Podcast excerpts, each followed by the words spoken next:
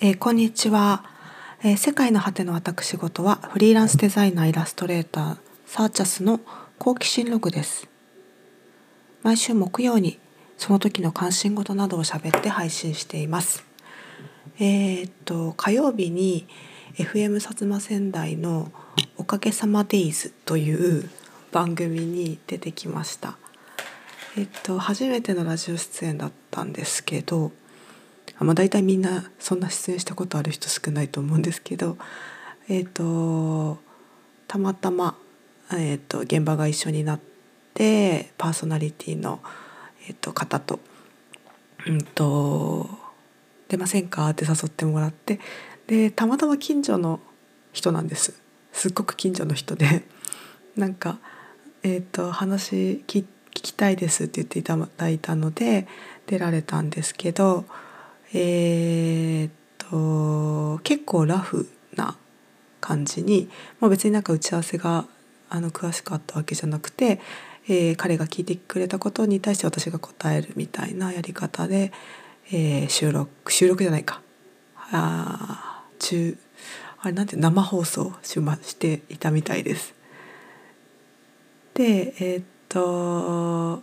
私ラジオブースに初めて入ったので結構ちょっとおおみたいになっていつもは自分の部屋で録音してるのでこのポッドキャストは。なんかあの防音のボコボコがついた部屋に入ってあのでっかいマイクが前にあってであのヘッドホン耳が耳が覆いかぶさるぐらいのヘッドホンして、えーやりました、えー楽しかったです。あのヘッドホンがめっちゃ欲しくなりました。でちょっとでもやっぱ時間足りなかった感じはありました。なんかはしょっていろいろ話した感じにはなったんですけど、えーいつもポッドキャストで自由に喋ってるのでなんか物足りなさはあったかなと思ったんですが、えーこのポッドキャストは一応誰が聞いても分かるように日本語話者であれば分かるように、えー、と標準語で喋ってるんですけど、えーこのラジオに関してはめちゃくちゃ鹿児島弁で全開で喋ってるのでそれが気になる人は、え1週間だけサイトに上がってるそうなので、えー6月13日まで聞けると思うのでそれちょっと概要に貼っとくしえっ、とえー、とウェブサイトには上げてないか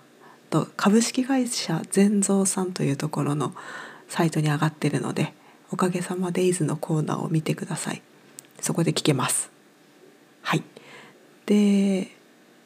うん、やっぱこれポッドキャスト毎週だいたい30分前後でいつも「もうはいお疲れ様です」みたいになってるんですけど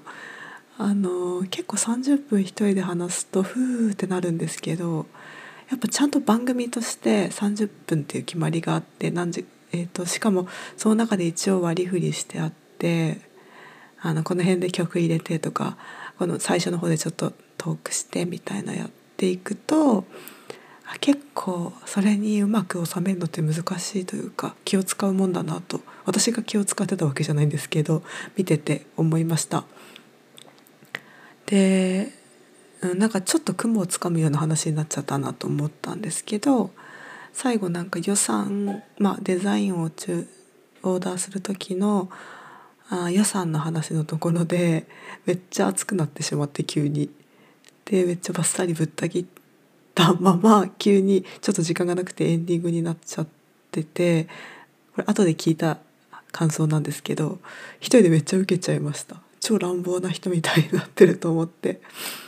でもまあ実際、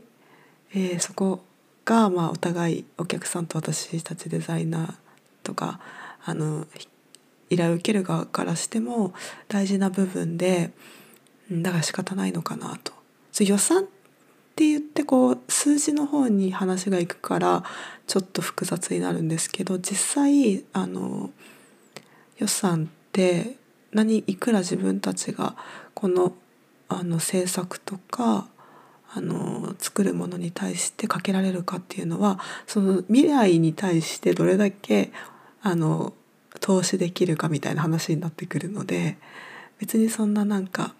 あのたくさんあれば一番いいみたいな話ではなくて適度な適切な自分たちがこれからやろうとしてることに適切な投資ができるはずっていう話だったんですけどまだなかなか難しいですね。あの人によってあのものの捉え方は違うのではいといろいろ言いそびれたっていうかなんかちょっと言葉足らずなとこあったので勝手に補足してるんですけどあの宇宙規模で物事を見るっていう話も、まあ、視野視野強狭窄あの視野がこうギューって狭くなってでだんだん今やってることに意味がなんかちょっと見出せなくなってきたちょっと辛いみたいになった時にあのそういう時って大体周りが見えなくなってっててそれがこの先何につながってるかとかこれかこれまでのやってきたこととどうつながってるかとかそういうことが見えなくなってるっていうイメージで宇宙とかみたいにバーって広い規模で宇宙ってあの光の速さでも何百何百年もかかるぐらいあの遠い広い世界じゃないですか。でそこの昔爆発した時のとか昔どっかのあの星が輝いたのが届いたのが今見てる星の光とかなんかそういうふうにあの小さいことがたくさんの時間をかけて今につながっているみたいなふうに思ったりあのその宇宙だけじゃなくてあの地球の時間軸とかもいろんな角度であの見見るともう小さいバクテリアみたいな生物が生まれてそれがだんだん進化してもう何年も何年もかけて進化してあのここはこう変わった方がいいなってあの DNA なのかなんか分かんないけど判断したと方向に少しずつ変わってきたうちの今って思うとその今やってる自分がやってることってその中のつながりの中の一部でこれがうん将来何になるか何につながっているのかもわからないし今までのいろんなものの積み上げの中で今これができてるって思うとなんか私にとってはそれがあやってることの面白さが湧いてくるまた湧いてくるみたいな感じであの力になるので、えー、そういうことをするようにしているって言いたかったんだけどうまくいきませんでした。それを今の説明も伝わってるか分かんないけど。でえっとあとポッドキャストの宣伝もし忘れたんですよね。残念。でも友人知人が聞いたよと連絡してくれて、まあ、よくあんなに話せるねって言われたんですけど多分これポッドキャストしてるしてたおかげここ半年ぐらい毎週毎週あの少しずつ自分が考えてることを話す練習してたおかげだと思います。まあ緊張結構したんですけどでもやっぱ喋ること自体がもう声が出てこないとかそういう感じでもなかったので、まあ、練習になってるんだな意味あるんだなと思いました。はいで、えー、今週は何を見ていたかというと「スパイファミリー」というアニメをここ12週間見てます。えー、っと最初私もうだいぶ前にそのアニメ化する前っていうかに漫画をなんか12話とか読んだんですけどあ全部終わってから見ようかなとか思ってたら気づいたら超人気アニメになってて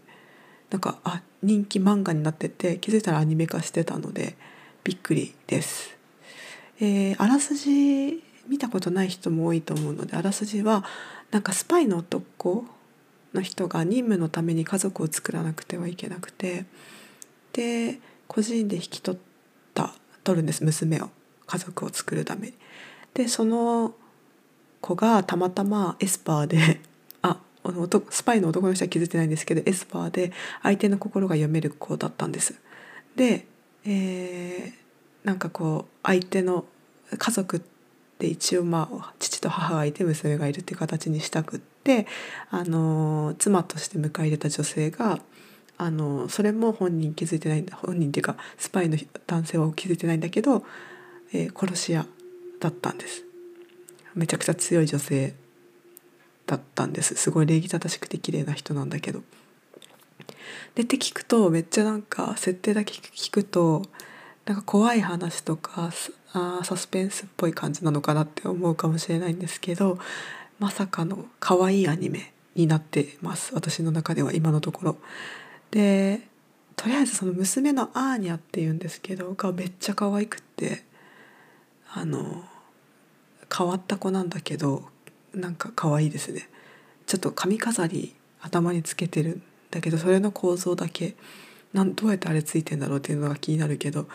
まあアニメなんで別に現実じゃないからいいんですけどとりあえず可愛いです。で妻もなんかその強いんだけどなんか一生懸命であの敬語がすごい敬語でいつも話しててあのそのなんかでもその強いからエキセントリックな瞬間とかが出てきてそのなんかエキセントリックな感じと話し方の感じのあのとあとビジュアルのなんかちょっと清楚な感じで私の中では吉岡里帆さんみたいなキャラだなと思ってます。で主人公の男性黄昏っていうあのスパイネームだっけ？なんかコードネームみたいな「黄昏っていうんですけどはあの完璧なスパイっていう設定なんですけど、まあ、非常な感じのところを最初の方は出してたけど意外とその葛藤してていいやつだなって感じで、まあ、そういうこうメンタリティーの人が知恵とかパワーとかを持つとなんか世界みんなこういう人がパワーとか持てば世界は平和になるのになと 思いました。で、えまだ途中なんですけどちょっと設定ハードなんだけどオープニングが、まあ、ヒゲダンで